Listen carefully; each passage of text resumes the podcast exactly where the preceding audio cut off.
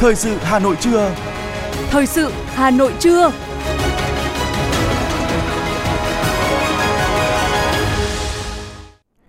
Bây giờ là chương trình thời sự buổi trưa của Đài Phát thanh Truyền hình Hà Nội.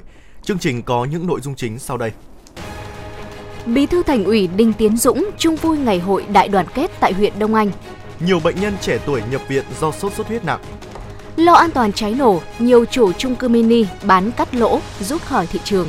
Trong phần tin thế giới có những tin chính, Hamas tuyên bố phá hủy 18 khí tài hạng nặng của quân đội Israel. Mỹ tiếp tục khẳng định cam kết đối với khu vực Ấn Độ Dương, Thái Bình Dương. Sau đây là nội dung chi tiết. Thưa quý vị, sáng nay, Quốc hội tiếp tục chất vấn với các lĩnh vực khoa học và công nghệ, giáo dục và đào tạo, văn hóa thể thao và du lịch, y tế, lao động thương binh và xã hội, thông tin và truyền thông. Trong phiên chất vấn, các đại biểu đề nghị làm rõ giải pháp tình trạng bạo lực học đường, sử dụng có hiệu quả nguồn nhân lực chất lượng cao sau xuất khẩu lao động. Tranh luận lại phần trả lời của Bộ trưởng Bộ Y tế từ chiều qua về tình trạng bệnh nhân đi viện phải mua thuốc ở bên ngoài, đại biểu Dương Khắc Mai đoàn Đắk Nông cho rằng Hôm qua thì tôi thấy là Bộ trưởng có nhắc đến là mọi bệnh nhân ấy, tức là cái quyền lợi của bệnh nhân thì được, uh, phải được đảm bảo về nguyên tắc là như thế. Và quan điểm của Bộ trưởng là cả người tham gia bảo hiểm y tế là phải được đảm bảo và đây là một cái yêu cầu hết sức chính đáng và cần thiết là vì cái người bệnh ấy đi vào viện là rất là khó khăn. Cho nên đấy là thuốc mà kê đơn bên ngoài ấy, là mua là rất là đắt mà không phải ai cũng mua được. Cho nên là tôi mong là bộ trưởng là phối hợp với lại bên bảo hiểm y tế làm sao đấy chúng ta có một cái giải pháp kịp thời để đảm bảo cái quyền lợi cho bệnh nhân khi mà tham gia bảo hiểm y tế nhất là những cái bệnh nhân ờ, nghèo bệnh nhân khó khăn.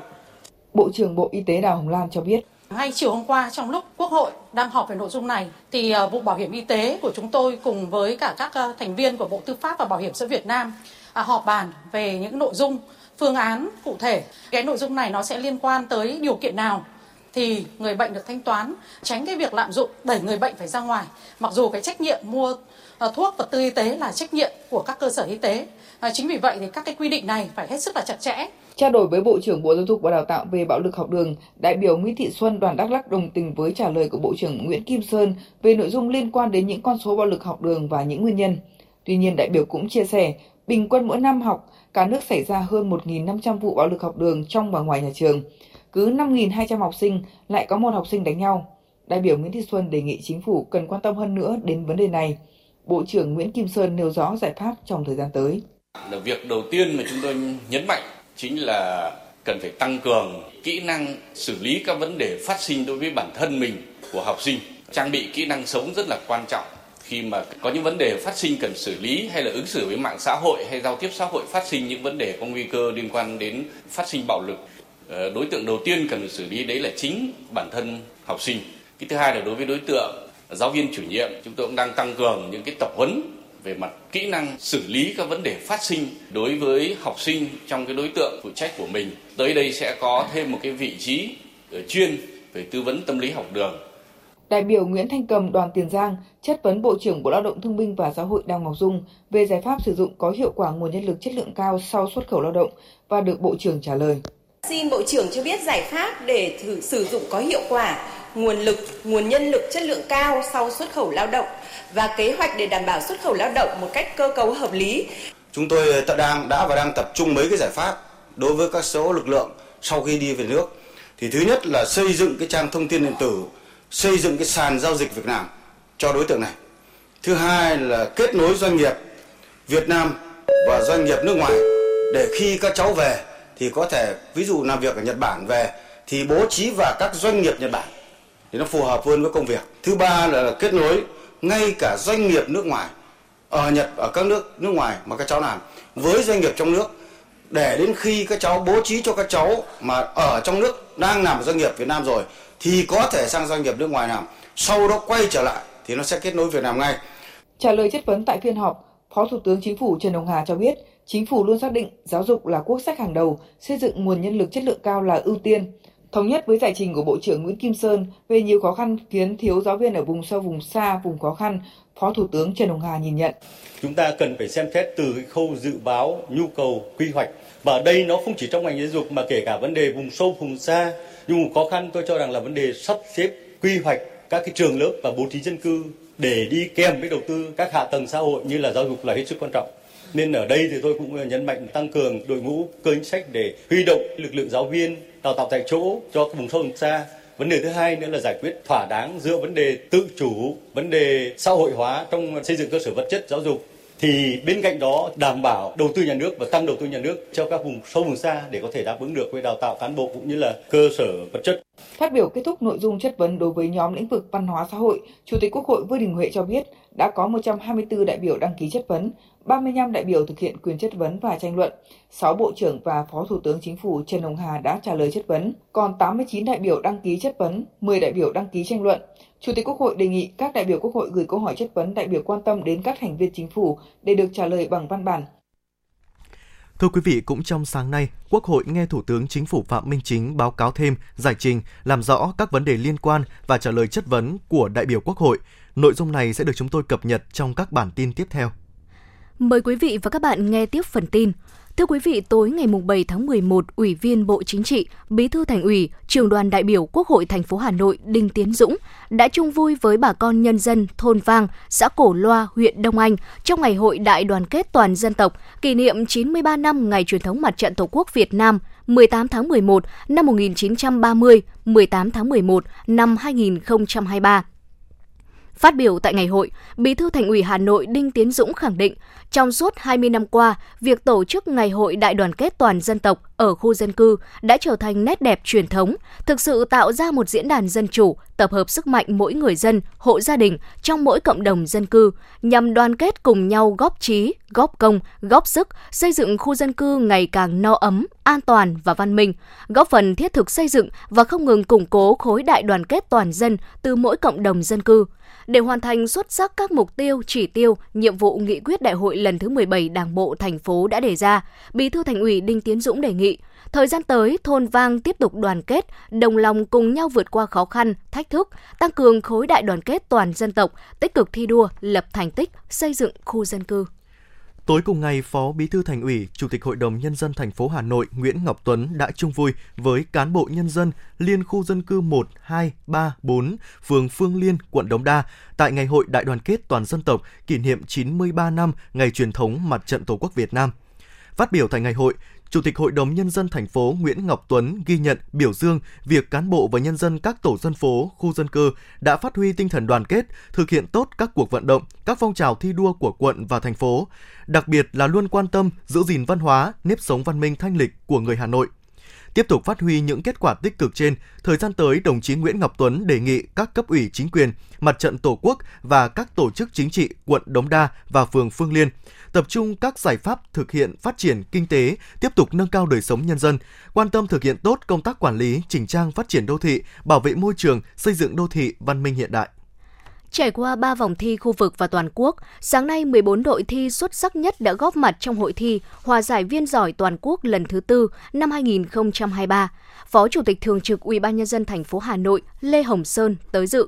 14 đội thi tham gia vòng chung kết trải qua 3 phần thi, giới thiệu, lý thuyết và tiểu phẩm. Mỗi đội đã mang đến hội thi những nét riêng thể hiện bản sắc truyền thống văn hóa, sự phát triển kinh tế xã hội vùng miền, tạo nên một sân chơi phong phú thú vị. Nhiều kinh nghiệm hay, kỹ năng tốt được thể hiện thông qua cách giải quyết những nút thắt mâu thuẫn trên cơ sở thấu tình đạt lý, từ đó xây dựng tinh thần thượng tôn pháp luật trên nền tảng văn hóa truyền thống, đạo lý tốt đẹp của người Việt Nam.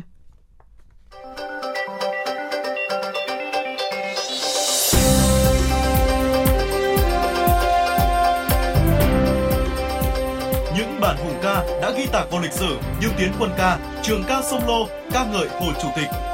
Những thiên tình sự bất hủ như thiên thai, trương tri. Hay những tuyển phẩm về mùa thu như suối mơ, thu cô liêu, buồn tàn thu. Cùng sự góp mặt biểu diễn của các nghệ sĩ nổi tiếng. Tất cả sẽ có trong chương trình Dòng thời gian, bài ca đi cùng năm tháng số đặc biệt với chủ đề Suối mơ, kỷ niệm 100 năm ngày sinh của nhạc sĩ Văn Cao. Chương trình được truyền hình trực tiếp trên kênh 1 phát thanh FM 96 MHz và các nền tảng số của Đài Hà Nội vào lúc 20 giờ ngày 12 tháng 11 năm 2023. Trân trọng mời quý thính giả đón nghe.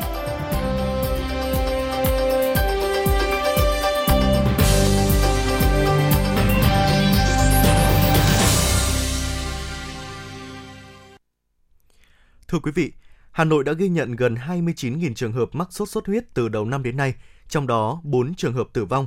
Trung bình mỗi tuần ghi nhận từ 2.400 đến 2.700 trường hợp. Số ca mắc cao phân bổ ở tất cả các quận huyện, thị xã. Tuy nhiên, nhiều người chủ quan cứ nghĩ sốt xuất huyết là bình thường. Cứ sốt vài ngày sẽ khỏi nên ở nhà, chỉ khi nào thấy sốt xuất huyết thì mới đi viện.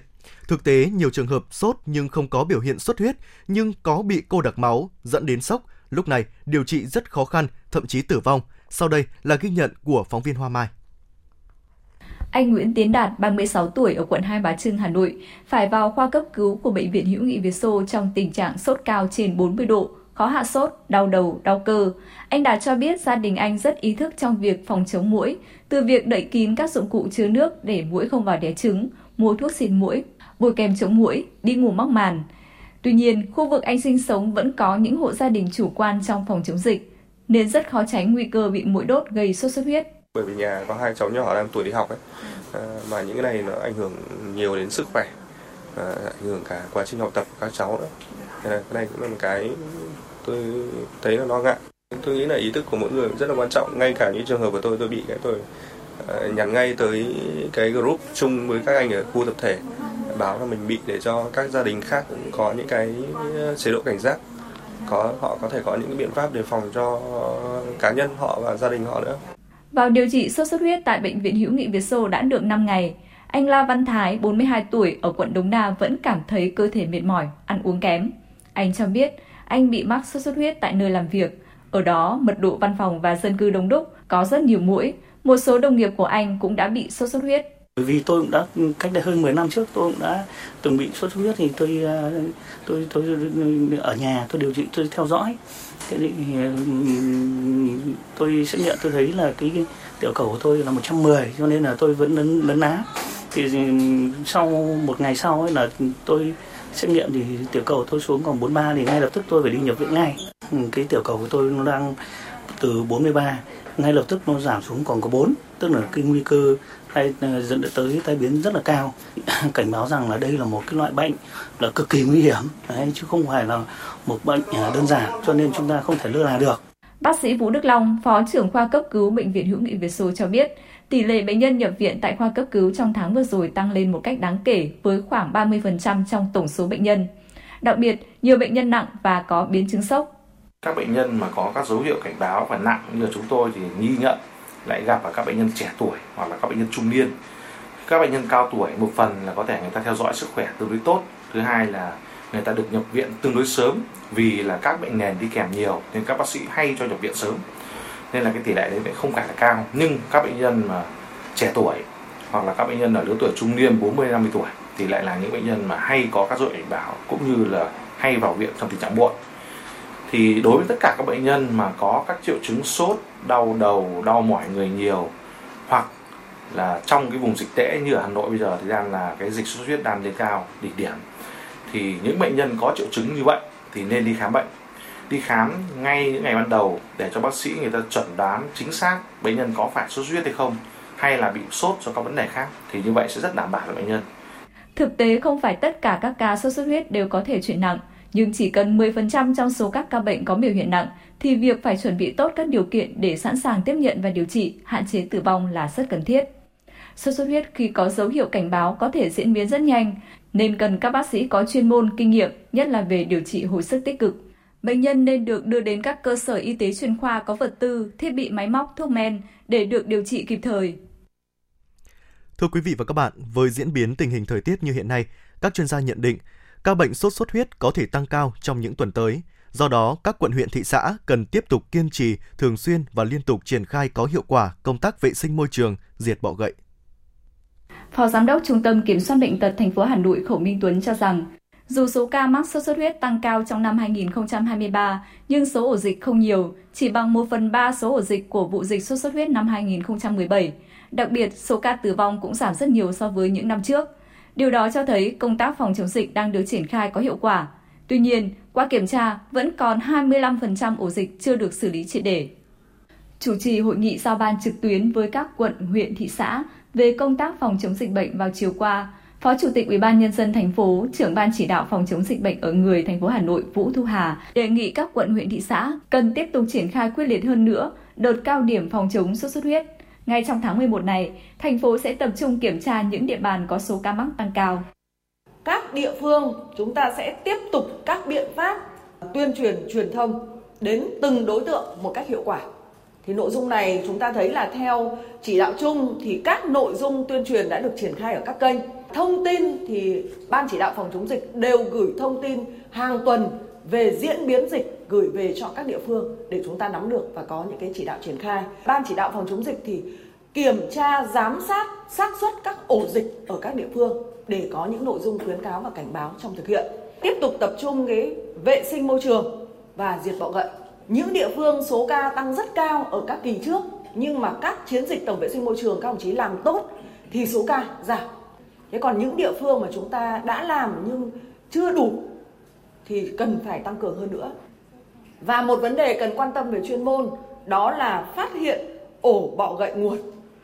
Thì nội dung này qua giám sát thì chúng ta thấy là vẫn còn vẫn còn ổ bọ gậy nguồn chưa được xử lý triệt để. Và việc xử lý khoanh vùng à, các ổ dịch thì đây vẫn là vấn đề mà chúng ta cần quan tâm. Sốt xuất huyết không phải là bệnh mới mà là vấn đề y tế toàn cầu đã có hàng chục năm nay. Tuy nhiên, nếu chủ quan lơ là, dịch bệnh vẫn có thể gây ảnh hưởng lớn tới sức khỏe và tính mạng của người dân. Do vậy, việc chủ động đầu tư cho công tác phòng chống dịch và chuẩn bị cả tâm lý để khi dịch diễn ra không bị bị động, từ việc phòng chống đến điều trị là hết sức quan trọng.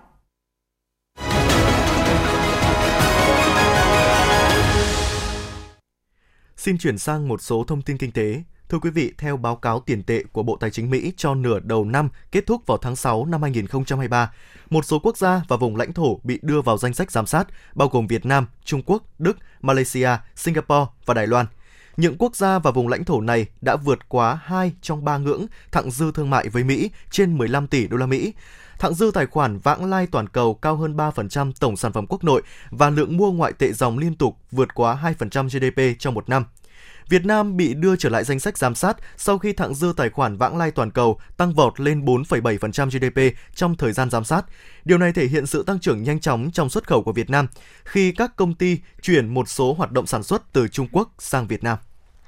Thưa quý vị, do lo ngại chịu trách nhiệm về vấn đề phòng cháy chữa cháy, nhiều chủ đầu tư chung cư mini chấp nhận bán cắt lỗ để thu hồi vốn thoát lui khỏi thị trường này.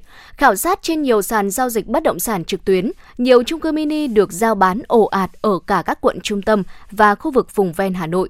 Những chung cư này có diện tích từ 50 đến 100 m2, cao từ 5 đến 9 tầng, được giao bán giá từ 6 đến hơn 10 tỷ đồng.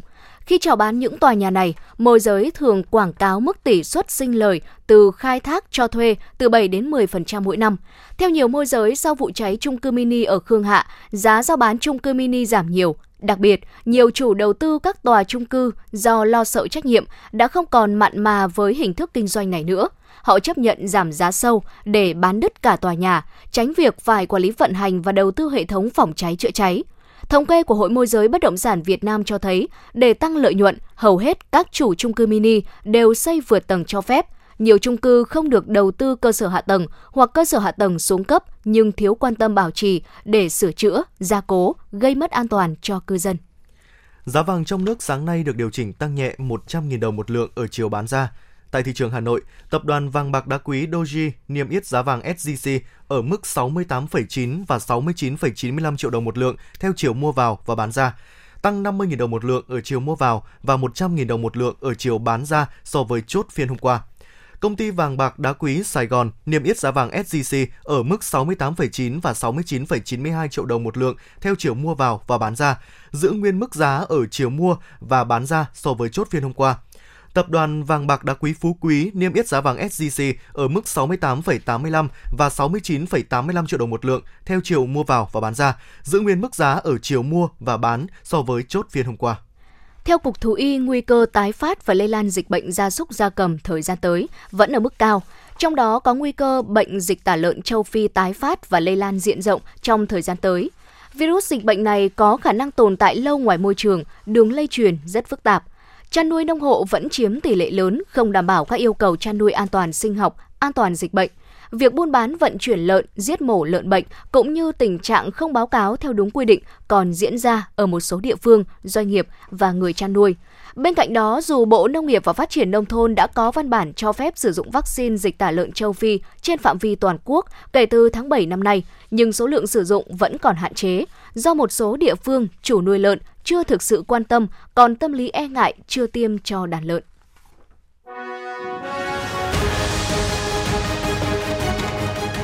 FM90 cập nhật trên mọi cung đường. FM90 cập nhật trên mọi cung đường.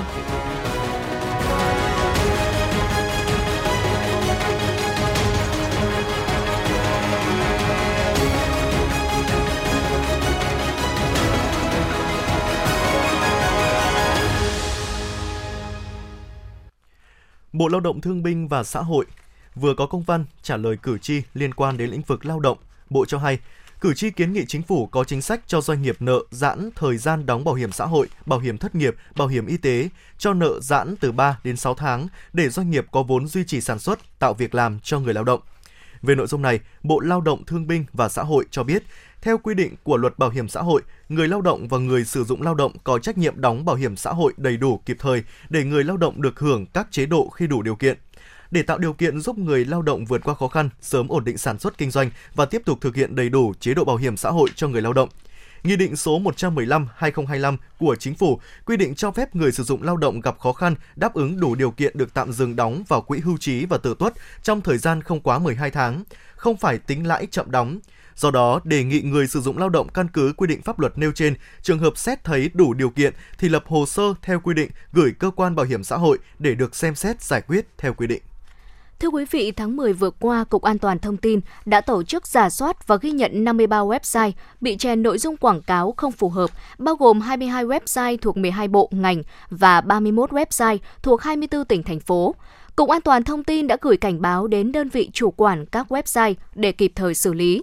Những tệp tin có nội dung độc hại, quảng cáo không phù hợp bị các đối tượng lợi dụng cài cắm, chèn vào website cơ quan nhà nước, xuất hiện trong kết quả tìm kiếm của Google và thực hiện chuyển hướng người dùng sang website khác khi người dùng truy cập đường dẫn. Theo Cục An toàn Thông tin, điều này sẽ trở nên nguy hiểm và nghiêm trọng nếu bị lợi dụng để đăng tải, phát tán những nội dung xấu độc, xuyên tạc về chủ quyền, chủ trương của Đảng và chính sách pháp luật của nhà nước. Bệnh viện Đa khoa Đức Giang cho biết đơn vị này vừa cứu thành công ca bệnh hôn mê nhiễm toan xê tông do đái tháo đường ở trẻ 4 tuổi. Trước vào viện 2 tuần, bé ho sốt kèm đờm, khò khe. Chiều ngày 23 tháng 10, bé DMQ sinh năm 2019, địa chỉ Đức Giang, Long Biên, được bố mẹ đưa tới khám tại phòng khám nhi tầng 1 nhà A. Qua thăm khám, làm các chỉ định cận lâm sàng, bé có chỉ định nhập viện vào khoa nhi. Đến 5 giờ chiều cùng ngày, bé sốt nhẹ, Mẹ bé Quy cho biết bé chưa phát hiện bệnh lý gì từ trước. Trong vòng khoảng 3 tuần nay, sút khoảng 3 kg và đi tiểu nhiều vào ban đêm. Sau 3 ngày điều trị tích cực hiện tại, trẻ đã tỉnh táo hoàn toàn, tự thở, bắt đầu ăn uống được, các biện pháp kiểm soát đường huyết đã được chuyển sang phác đồ tiêm insulin 4 mũi dưới da. Theo bác sĩ Hoàng Văn Kết, trưởng khoa hồi sức tích cực nhi, Bệnh viện Đa khoa Đức Giang, bệnh tiểu đường ở trẻ em chủ yếu là đái tháo đường tuyếp 1, tức là thể đái tháo đường phụ thuộc insulin. Các bậc phụ huynh khi phát hiện con mình có biểu hiện uống nhiều nước, đi tiểu nhiều, kèm gầy sút cân trong thời gian ngắn, nên đưa con đi khám để phát hiện sớm bệnh tiểu đường, điều trị đúng cách, tránh các tai biến nghiêm trọng có thể xảy ra. Liên quan đến vụ việc 11 trẻ thuộc nhóm mầm non vườn trẻ thơ Kids Garden, Kindergarten bị nhồi nhét trong xe ô tô 7 chỗ đi dã ngoại vào hôm 4 tháng 11. Vào chiều ngày 7 tháng 11, lãnh đạo Phòng Giáo dục và Đào tạo huyện Đông Anh cho biết, phòng đang phối hợp với Ủy ban Nhân dân xã kiểm tra hoạt động của cơ sở này. Sau sự việc, chủ nhóm mầm non này đã xin lỗi phụ huynh. Ủy ban Nhân dân xã ra thông báo tạm dừng hoạt động của cơ sở để kiểm tra xác minh. Thời gian tạm đình chỉ kể từ ngày 7 tháng 11 cho đến khi có thông báo mới. Thưa quý vị, sáng nay Cảng Hàng không Quốc tế Đà Nẵng cho biết một chuyến bay tối qua phải dừng khẩn cấp vì hành khách nói chuyện với nhau về việc cất súng trong hành lý. Theo đó, tối ngày 7 tháng 11, chuyến bay mang số hiệu VN186 khởi hành từ Đà Nẵng, Hà Nội, dự kiến cất cánh lúc 19 giờ 25 phút. Trong quá trình lên máy bay, có hai hành khách là NDT sinh năm 1993, chú huyện Tiền Hải, tỉnh Thái Bình và LXQ sinh năm 1983, chú thành phố Thái Bình, tỉnh Thái Bình, nói chuyện qua lại với nhau. Một hành khách hỏi người đi cùng liên quan đến việc để súng ở đâu thì đã nhận trả lời đã cất trong hành lý Lúc này, tiếp viên hỏi lại thì hai hành khách trên trình bày chỉ là nói đùa. Cơ trưởng buộc phải yêu cầu cắt hai hành khách trên và lập biên bản tại máy bay, sau đó yêu cầu an ninh hỗ trợ. Hiện vụ việc đang được cảng hàng không miền Trung xử lý theo quy định của luật hàng không. Hai hành khách tung tin có súng phải đối mặt với mức phạt 12,5 triệu đồng một người.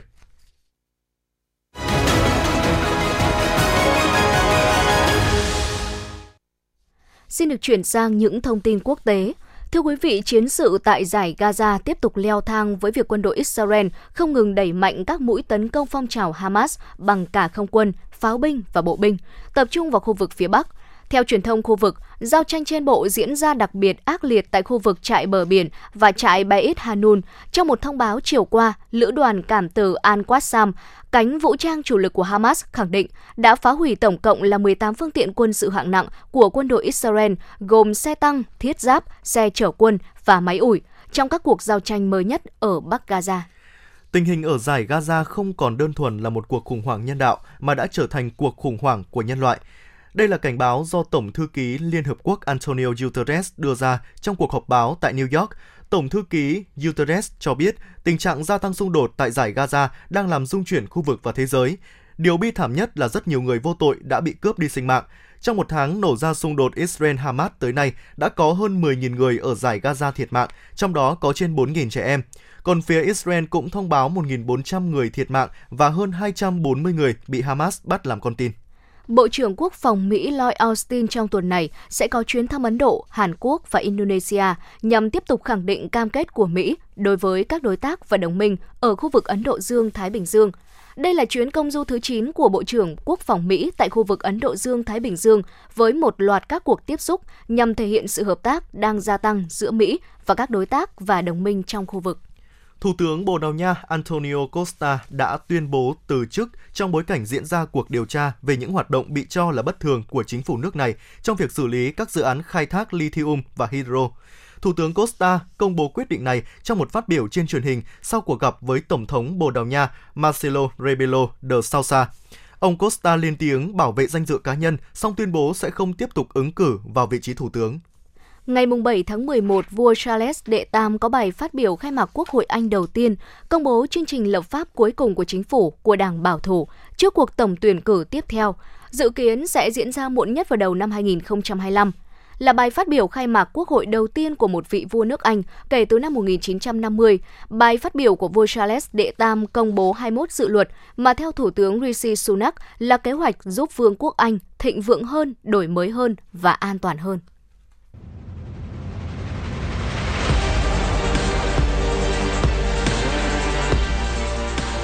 Bản tin thể thao. Bản tin thể thao.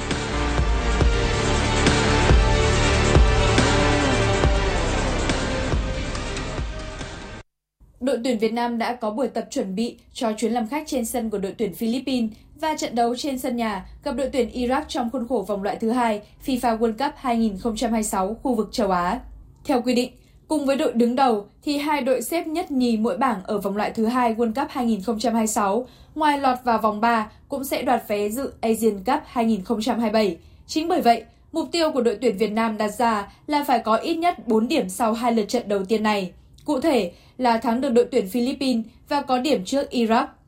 Dưới thời của mình, huấn luyện viên Philippe Jouzier muốn trao cơ hội cho các cầu thủ trẻ hướng tới mục tiêu lâu dài, giúp tuyển Việt Nam có nền móng vững chắc hơn, đủ sức chinh phục những mục tiêu lớn. Theo kế hoạch, ngày 13 tháng 11, tuyển Việt Nam sẽ lên đường sang Manila để thi đấu trận giao quân gặp đội tuyển Philippines. Mặc dù thiếu vắng Ronaldo, nhưng Anas vẫn được đánh giá cao hơn trước đối thủ Andu Hain tại lượt trận thứ tư vòng bảng AFC Champions League. Tuy nhiên, bất ngờ đã xảy ra. Phút thứ 8, tận dụng sai lầm của Anas, Coutinho thành công khi mở tỷ số cho Andu Hain sau pha kiến tạo của Olunga. Phút 27, Talisca đưa tỷ số về thế cân bằng với cú sút xa không thể cản phá và cùng với công thức này, ngôi sao người Brazil đã có cho mình cú hat-trick không thể chê, giúp đội nhà vươn lên dẫn trước 3-1 ở phút 37 và phút 65. Phút thứ 80, Anduhain đã thành công rút ngắn tỷ số xuống còn 2-3 sau quả phạt đền. Tuy nhiên, đó là tất cả những gì mà họ đã làm được trong suốt trận đấu. Thắng chung cuộc, Anas nối tiếp mạch trận toàn thắng sau 4 trận và dẫn đầu bảng E tại Champions League khu vực châu Á. Đài khí tượng thủy văn khu vực đồng bằng và trung du Bắc Bộ dự báo chiều nay Hà Nội giảm mây, và nắng, nhiệt độ tăng, nhiệt độ mức cao nhất từ 28 đến 30 độ C. Quý vị và các bạn vừa nghe chương trình thời sự của Đài Phát thanh Truyền hình Hà Nội, chỉ đạo nội dung Nguyễn Kim Khiêm, chỉ đạo sản xuất Nguyễn Tiến Dũng, cố vấn chương trình Uông Ngọc Dậu, chịu trách nhiệm tổ chức sản xuất Trà My, chịu trách nhiệm kỹ thuật Phạm Lê Minh, tổ chức sản xuất Kim Oanh cùng phát thanh viên Võ Nam Thu Thảo, kỹ thuật viên Quang Ngọc phối hợp thực hiện. Xin chào và hẹn gặp lại quý vị trong chương trình thời sự 19 giờ tối nay.